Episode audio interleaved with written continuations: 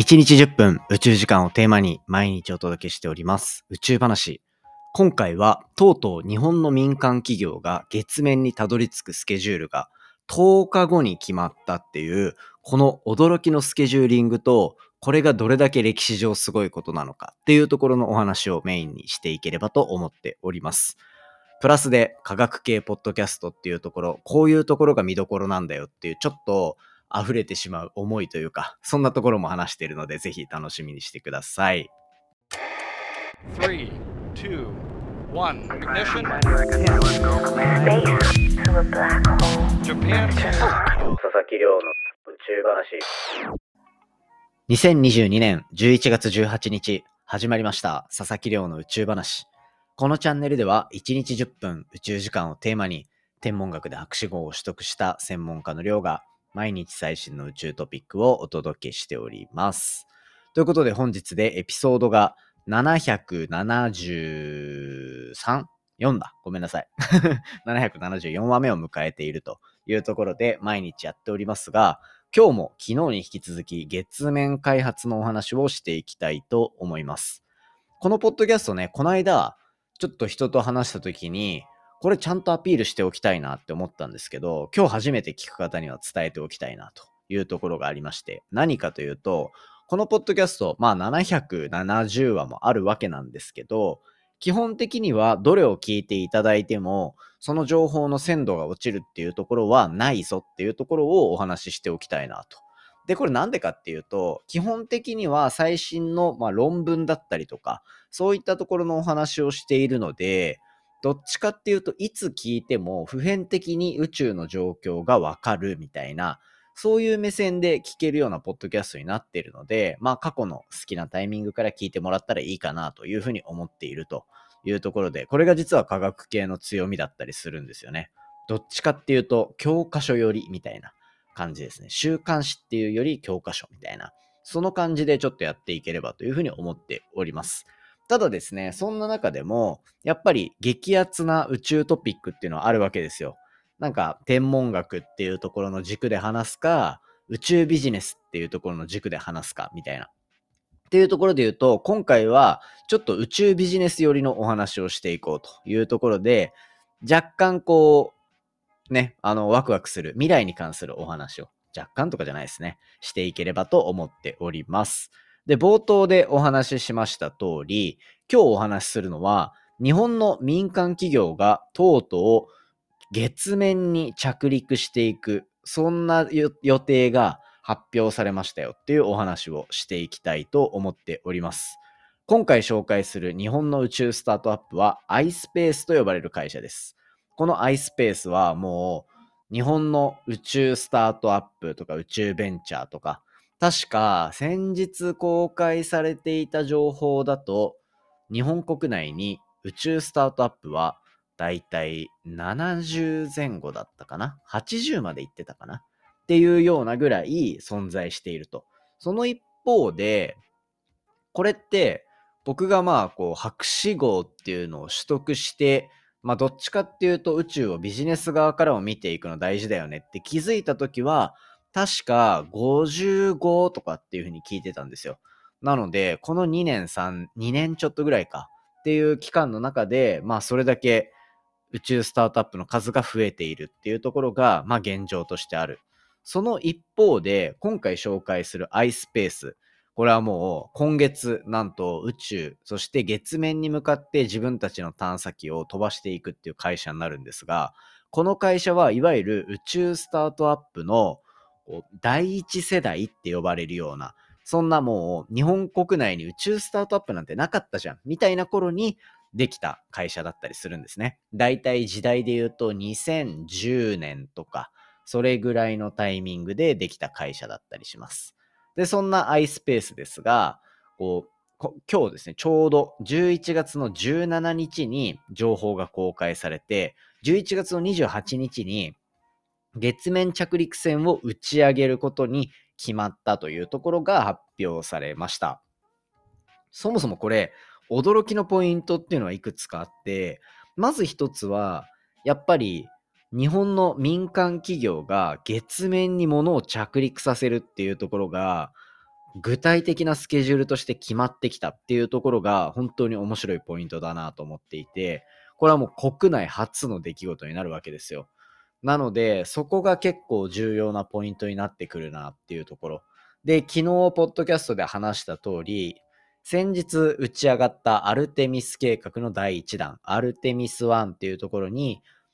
の文脈で打ち上げられたスペースローンチシステム SLS に搭載されていた JAXA のおもてなし衛星。これがこう月面に着陸するっていうところで、成功させれば日本初っていうところになるっていう話をしましたよね。ぜひですね、その詳細については、こう、一個前のポッドキャストのエピソード聞いてほしいんですけど、そういうのがあると。で、それに次いで、まあそこが成功したら、じゃあこれもう民間初っていうところになるよねっていうところを目論んでいるわけなんですよね。っていうところで、まずその民間の会社が具体的なスケジュールとしても月面着陸っていうところを提示してるっていうところが、まあ面白いポイント。そしてもう一つ。これ、結構最近のもう宇宙トピックの結構熱い部分なのかなと思ってるのは、これ今日11月18日で発表されたのが17日なわけなんですけど、打ち上げの予定が今月の28日なんですよ。つまり、もう11日後に打ち上げる。やばくないですか？これ。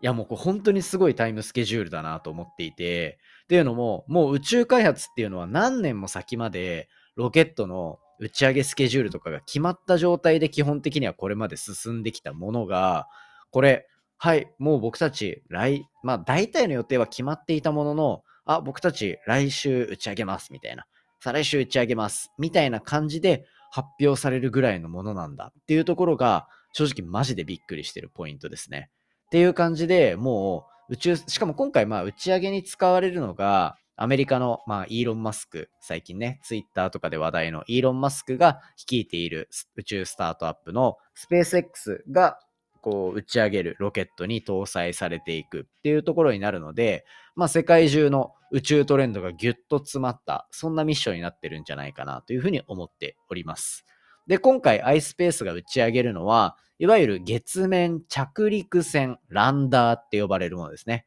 こう、着陸のことをランランドって言うんですよ、英語で。で、着陸するもの、着陸船なので、ランダー、ER がついてランダーって感じなんですよね。で、まあ着陸するだけなので、iSpace 自体が何かするっていうところではなくて、iSpace のその着陸船の中にいくつかミッションが載っていると。これ JAXA が開発する月面ロボットだったりとか、あとはこう民間企業、他の会社が作っているこう電池だったりとかが載ってたり、あとはアラブ首長国連邦 UAE ですね、がこう作っている宇宙、月面探査機みたいなところ、宇宙機っていうところも載っていたりする。っていうところがあるので、まあ、こういったところがこう様々搭載されているっていうのが結構重要なポイントになってきそうというところで、だいたい今月打ち上げて、えっ、ー、と、4ヶ月から5ヶ月ぐらいかけて、なので月面着陸のタイミングが2023年っていうところを目論んでいると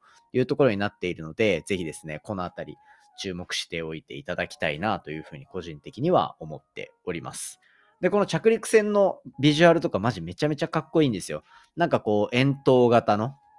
筒に足が生えてて、もうこれが月の上にドカーンと降りてくって思ったら結構ワクワクするポイントが多いなって。で、高さがだいたい2.3メートル。で、幅が2.6メートルぐらいっていうところになってるみたいなので、まあ比較的なんかちょっと大きい、なんでしょうね。なんか、うーん、むずいな。タンクみたいな そんな感じかなと思ってます。であとは今回のこの iSpace の目的としては、月を生活圏にするっていうところが最終的に目指すポイントだっていうところがま発表されていて、これがどういうことかっていうと、今回のミッションの中では、月面の砂、これレゴリスって呼ばれるものを採取する計画っていうのもあって、この採取したものっていうのを実際に NASA に売るっていうところだったりとかっていう契約まで結んでいる。つまり、打ち上げることに対しての全ての目標が叶っているっていうわけではなくて、そこから物を持って帰ってくるっていうところ。で、それを人に売るっていうところで、一種こうマネタイズができるような状況。お金儲けにまでちゃんとつなげられていて、そういう循環ができてくることが宇宙ビジネスっていうものがちゃんとビジネスとして成り立っていくっていうような、まあそういうポイントになってくるのかなと思うと、やっぱり注目度は今回結構高いんじゃないかなっていうのが個人的な感想だったりします。ということでですね、これ今月の28日に、もう10日後ですよ。打ち上げが予定されていて、まあロケット打ち上げは SLS のタイミングもありましたが、こうね、延期するのが常なので あんまりこう期待せずに安全に月面までたどり着けるタイミングでゆっくり打ち上げてほしいなと個人的には思っていたりします。はい。ということでですね、今回はとうとう日本の民間企業が月面にたどり着く瞬間に現実味が帯びてきた、そんなお話をさせていただきました。冒頭でね、ちょっと自分の思いとかをいろいろ話させてもらって、やっぱりこう、ポッドキャスト、宇宙話もそうだし、先日、こう、すごい進化ラジオと食事に行ってきたんですよね。のりさんと、あの、純喜くんと行ってきて、で、ポッドキャストについてもいろいろ話させてもらってっていうところから、まあやっぱりこう科学系の強みってこういうとこだよねみたいなのが一個がやっぱ陳腐化しない。いつ聞いても新鮮な話というか、いつ聞いてもこれは確かな話だよねみたいなところがあったりするっていうのも重要なので、まあ今日みたいなニュースみたいな話もありつつ、基本ベースの宇宙話の内容っていうのはやっぱり天文だったりとか、そういったところにつながってくるものって考えると、いつ見ても新鮮な気持ちで、そして、まあ、その、例えば大げさなこと言うと、10年後に聞いても、あんまりこう、なんて言うんでしょうね。真実は変わらない。その事実が覆っていることはない。そんなような話っていうのをね、あの、積極的にしていこうと思っておりますので、ぜひ、あの、エピソードの数が多いからと思って、あんまり億劫にならずに、ゆっくりいろんなエピソード、気になるタイトルから聞いてくれれば嬉しいかなというふうに思っております。で、まあ、プラスとして、日々ちょっとずつ進化してる佐々木の近況もちょっとだけ楽しみにしてくれたら嬉しいなという、そんな程度でやってますので、まあ気負わずに一緒に走ってくれたら嬉しいなと思っております。はい。ということで、今回のお話は以上にしていきたいと思います。今回の話も面白いなと思ったら、お手元の Spotify アプリでフォロー、フォローボタンの下にあるレビューよろしくお願いいたします。番組の感想や宇宙に関する質問については、Twitter のハッシュタグ宇宙話、または Spotify の Q&A コーナーからじゃんじゃんお寄せいただけたら嬉しいです。それではまた明日お会いしましょう。良い週末をお過ごし、あー、噛んじゃった。お過ごしください。金曜日楽しんでください。さようなら。